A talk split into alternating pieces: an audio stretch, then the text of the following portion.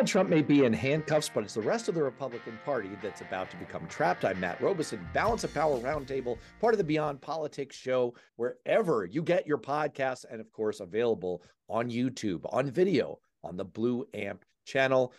I am coming at you up the center lane as usual. And to my left is Paul Hodes, former Democratic U.S. Congressman from New Hampshire. And to my right, communications consultant, conservative commentator, analyst, bon vivant, Alicia Preston. Folks, mea culpa for all of our listeners and viewers. We had a technological glitch. We recorded the most brilliant, fascinating, insightful conversation ever in the history of all podcasts everywhere. And uh, because of a Zoom problem, it didn't actually save. So here we are. We're doing this award again. winning. It would have been award winning. it's we've actually won awards. We won a, a, Granite Mike, which is the New Hampshire Association of Broadcasters Award for Beyond Politics in the past. We would have won another one for that show, but it's gone. It doesn't exist anymore. All right, look, there's only one news story that's drowning out everything. We'll get to a second one if at all possible. It's the likely indictment and arrest of former President Donald Trump. Alicia, let's just hit the point on Fox News, we have seen a lot of bloviation from Republican leaders about, oh, Donald Trump is right. This is going to be great for him. It's going to really help him in a Republican primary. We had Elon Musk saying, you might as well hand the presidency to Donald Trump now. Is any of that right? I'm not sure about handing the presidency, but it certainly helps him in the primary process. It's galvanizing Republicans to buy into the argument that this is political persecution via legal prosecution. And no, look, no one likes to see, not that we've ever seen it before, but no one would like to see a former president being indicted on anything. It's bad for the mm-hmm. country. It's, I want to see it. Other than Paul, who's giddy, wearing orange in unison with Donald Trump in Paul his dreams. Is, Paul is channeling its id right now. Deep down, Alicia, we love you. And you're a Republican. Deep down, all the Democrats are like, no, I would like to see that, please. I would like to see that on a loop. I would like to be sipping Chardonnay and watching that nonstop. Go on, please. Let's be clear about the semantic difference there, though. They would like to see Donald Trump. Yes. Arrested. Yes. No, you're right. The concept right. of the president of the United States of America, I'd like to think even Democrats find that not a good thing for our country moving forward. In the show that we that is now lost into the ether, we actually ended on a really profound point where we all agreed that this entire episode makes us sad for America. We'll get to that maybe later. We were much more pithy the first time around. But Ugh. here's what this does Th- this does galvanize Republicans behind the concept that this is political persecution that will help them in a primary. As a matter of fact, between the disappeared show and the current one I'm recording, new poll numbers are out. And from the same state, by the same organization, Donald Trump in the last 72 hours has taken a bump in the primary of double digits over DeSantis, whereas in the past they were running pretty close. This has moved that needle forward with Republicans in a Republican primary concept. However, you say it is in hand the presidency? No, because elections are state by state, even the presidential ones, and the people making the decision are going to be the undeclareds and the independents, and this certainly doesn't help Donald Trump with them. Paul, I had made an argument that I made in a video on the Blue Amp channel called Three Reasons Why the Trump Arrest is Going to Be Awful for the Republican Party.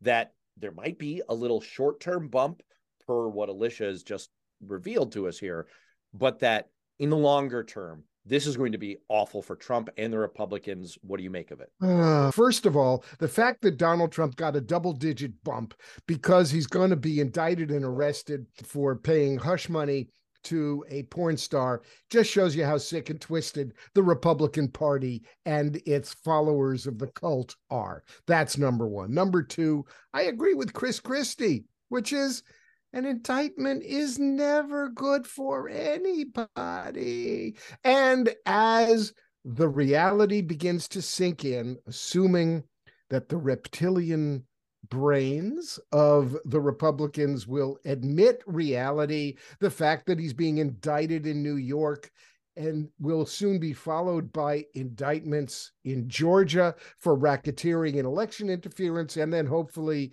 indictments at the federal level for instigating the January 6th insurrection will begin to mount, and they will turn to some other awful person like DeSantis, who himself is taking potshots at Donald Trump, or as the New York Post says, Ron hits Don, or whatever it is they said.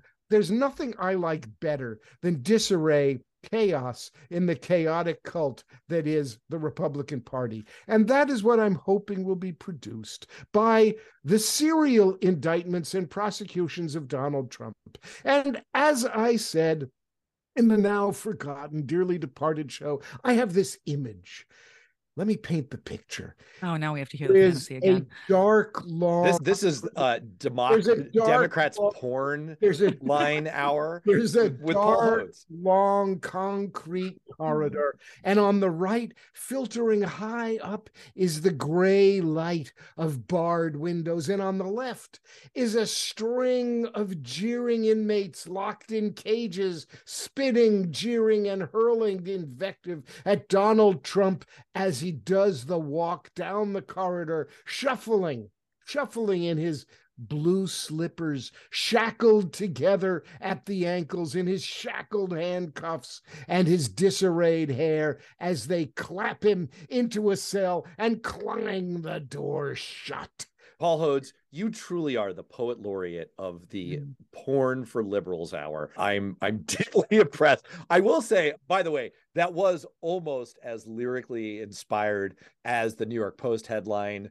Thank you. What was it? Ron does, does Does That, that, sounds. Wait a second. No, that's not good. That's not good. That's worse than the Stormy Daniel. The the Rupert Murdoch empire has gone full Dr. Seuss on this, and DeSantis is. I will make you walk the plank. I will knife you with a shank. And by the way, he did that. So let me just pick up on a few threads of what you were just suggesting there, Paul, and made this argument in this video on Blue Amp one of the main reasons that I think that this is actually awful, this is really bad for Donald Trump, is the fact that he's used to a position where it's him versus the Democrats. And the more he could be attacked, play the martyr, the more he could twist it into saying, oh, it's the liberals against me, it's the deep state against me, it's the media against me. And it drew sympathy and it basically put his fellow Republicans into the position of you're either with him or you're with the liberal bad guys. You're either with him or you're with George Soros and, you know, the worldwide conspiracy. We all know what that's code for, right? And so he's always been in that position where essentially he was punching at a brick that didn't hit back. Well, now Ron DeSantis is a brick that hits back. And if you look at Ron DeSantis's press conference when he was forced to finally address this pending arrest, what did he mm-hmm. do?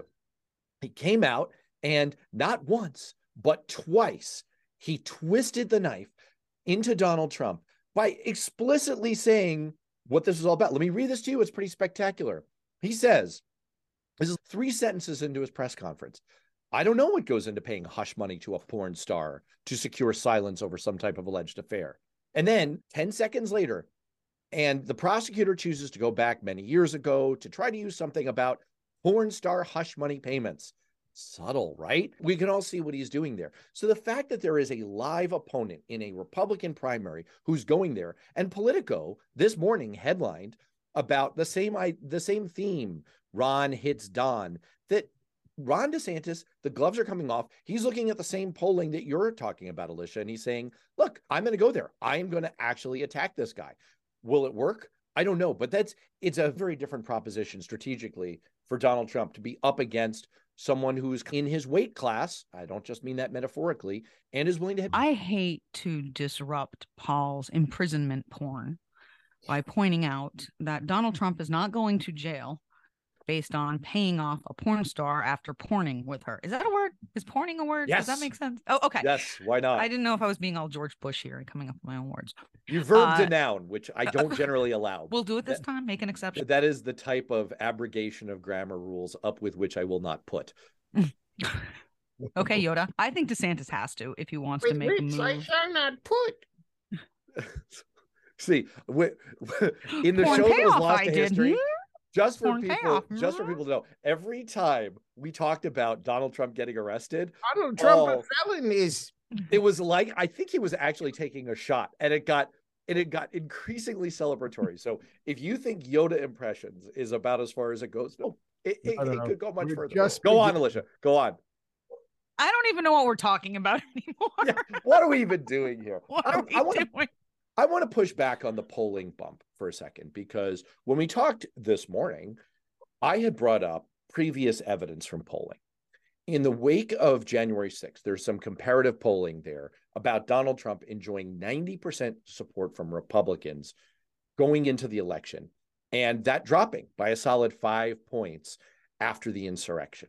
And that's really what we need to focus on here, right? It's his ability to leverage his martyr complex into victory in Republican circles. We all agree that this whole thing does not help him with independents and Democrats, right? So, what we're really talking about here is will it help him consolidate and enthuse Republican support? And previously, it has not. He has not gotten a polling bump that's endured among Republicans, actually, the other way after the insurrection. He did not get a durable polling bump. His polling was actually completely level among Republicans before and after the Mar a Lago search for classified documents. So, in the past, now, in the first impeachment, there was a very small consolidation of support among Republicans, and it didn't last. And so, I I've made this analogy before and I'll make it again. I think that it's like in in 1941 when the Japanese high command approached General uh, Admiral Yamamoto who was to command their forces and said, "What will happen if we attack America?" And he said, "If we do this attack that became Pearl Harbor, for six months, I will run wild in the Pacific. But after that, we will have trod on the tiger's tail.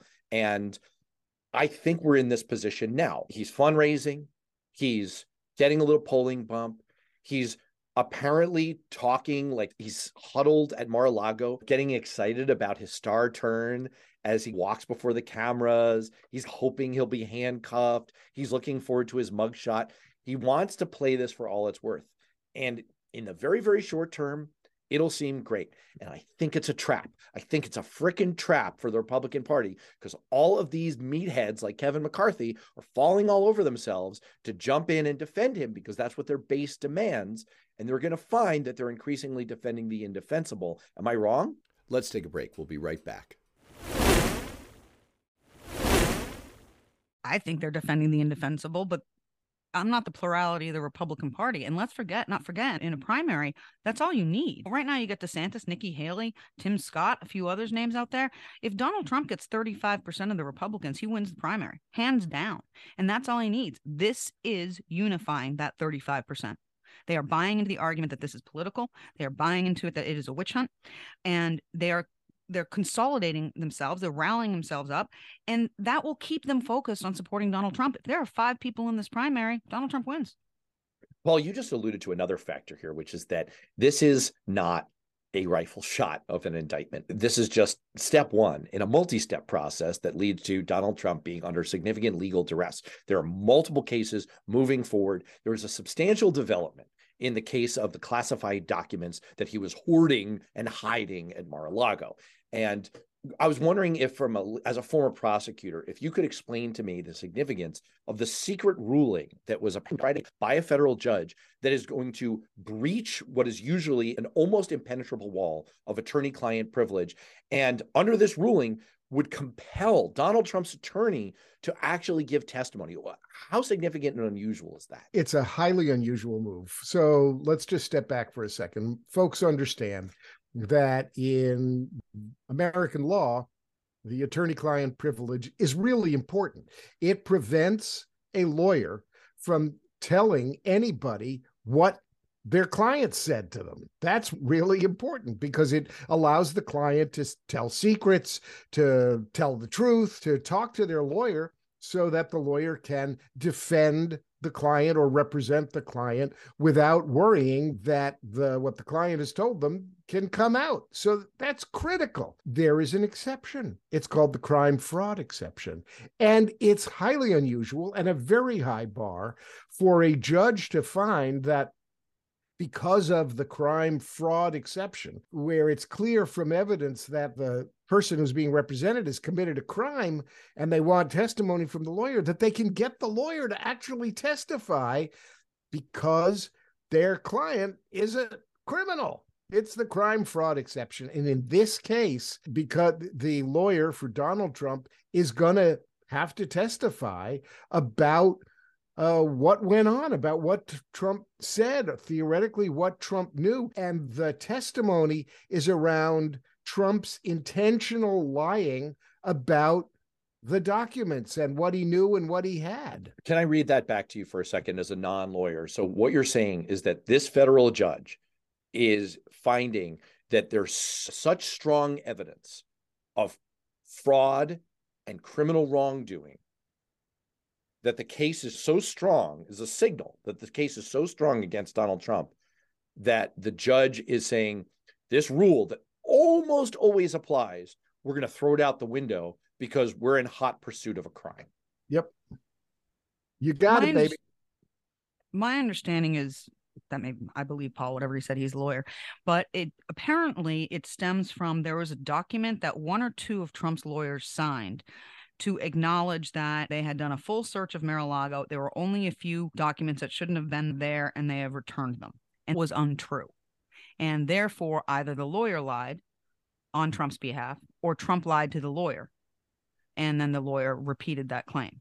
And so my understanding is it's a very fine point. That is what caused the judge to say, okay, someone lied in a legal document, either to their lawyer or the lawyer did it directly. Does that make sense?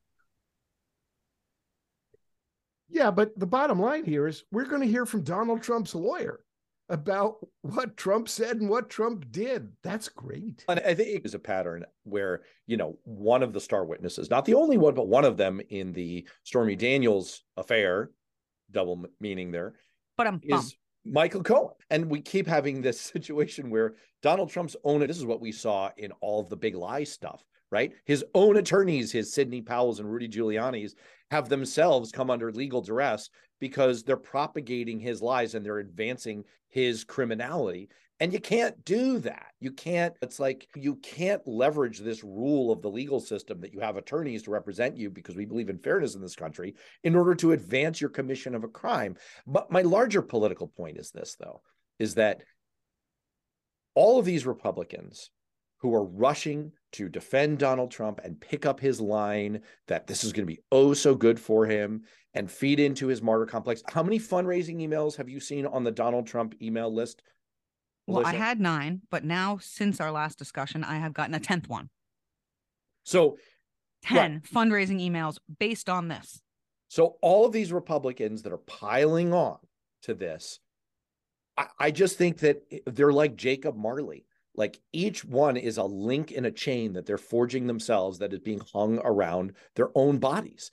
And as we get more indictments and more problems, as this spins forward, let's say this arrest happens. Let's just think forward a little bit. Say, okay, Donald Trump, you've gotten to run wild in the Pacific for six months, right? You got a little fundraising bump, you're getting a little polling bump, you're getting all of these people coming out and saying nice things about you and picking up your fantasy of, oh, this is just a liberal conspiracy and all that crap. Okay. But now in six months, we're in the middle of a trial and the details are coming out and they're sordid and they're unpleasant. And they're, Alicia, how did you put it? They're all about him having an affair while his wife has a baby at home and then paying hush money to cover it up so that he can run for president. And Right. all of these Republicans who have fallen all over themselves to defend him are defending that. And then they're defending him against another indictment, which may be coming for his actions in Georgia and trying to overturn the election results there. And then they're defending him in the possible defamation suit from E. Jean Carroll. And then they're defending him in the classified documents case. And each one of these things is bad. I just I don't understand how they're not digging themselves a deeper and deeper. I think in the long term they are. But look, what he's trying to do is rally up his base, right? He's trying to invigorate that 30, 35% to stand behind him, ride or die. You know, this 10th email that I said I got, it includes a Die, die is one of the options, right? Just so we're clear. this is how out of touch, in my opinion, Donald Trump and his supporters, because he writes to the people he knows agree with him, is right now inflation's crazy. Still can't afford those damn eggs. Prices are going higher. We're knocking on a recession. Mortgage rates are up. It, we're not in a good economic point. But here's one of Donald Trump's survey questions on the email I received about an hour ago. What are your top priorities? Would you like to hear the list that he lists and I'm supposed to pick out which one of these is my favorite? I Eradicating Marxism from the government, obliterating the deep state, securing our border. Again, all right, that's an actual policy issue. Stopping Soros funded district attorneys who aid and abet violent criminals. Redeclaring America's energy dominance. All right. Promoting patriotic education. Okay, none of these are my top priorities. My top priorities is being able to make an omelet on Sunday mornings. But do you think Donald Trump addresses my omelet situation? No. This is called being out of touch with the American people, which will prevent him from being president again. It will not necessarily prevent him from winning a nomination. Let's take a break. We'll be right back. There's no question that his set of policy proposals that were meant to be over easy have become highly scrambled by this whole arrest thing. Was, was that going too far? Was that going with too cheese? far? With cheese? With, with cheese, a royale with cheese. And, and this is the other strategic problem for him and for the Republican Party is that he, it's like Godfather 3. It's just when you think you're out, he keeps sucking you guys back in. And he's sucking you into his narcissistic, confabulated, all about him and his wicked criminal life, all into that warped world. And he's he was trying to turn the page. We talked on the show two weeks ago about his idea for 10 new cities, Trumpvilles, Trumpistans, whatever we called them. And we were saying, I was defending him. I was saying, you know what? This isn't the worst policy idea I've ever heard. It's forward looking. He was trying to become forward looking. He was trying to turn the page. He was trying to not just replay the greatest hits of everyone's out to get Trump. And now, for the next year, for the rest of his candidacy, that's what this indictment and the other pending indictments are going to do. Is they're going to force not only him, but the rest of the Republican Party that's lining up to defend him to keep relitigating and relitigating the past and all of the bad things that he's done in a pretty bad life. And that is just not strategically good for a party that should be talking about the economy and the future and education and the border and policy issues that matter to suburban females like Alicia who they need to get to vote for them again. Paul, quickly, could we talk about the other potential big political story of the week. Could you just explain to everybody in a nutshell what is up with this potential ruling that might outlaw me- access to the major medical abortion pill? So, folks know that one of the primary ways that women avail themselves of the ability to terminate a pregnancy is over the counter medication. The ruling, the potential ruling that you're talking about, comes in the wake of the governor of Wyoming banning the sale of pregnancy terminating medication in Wyoming.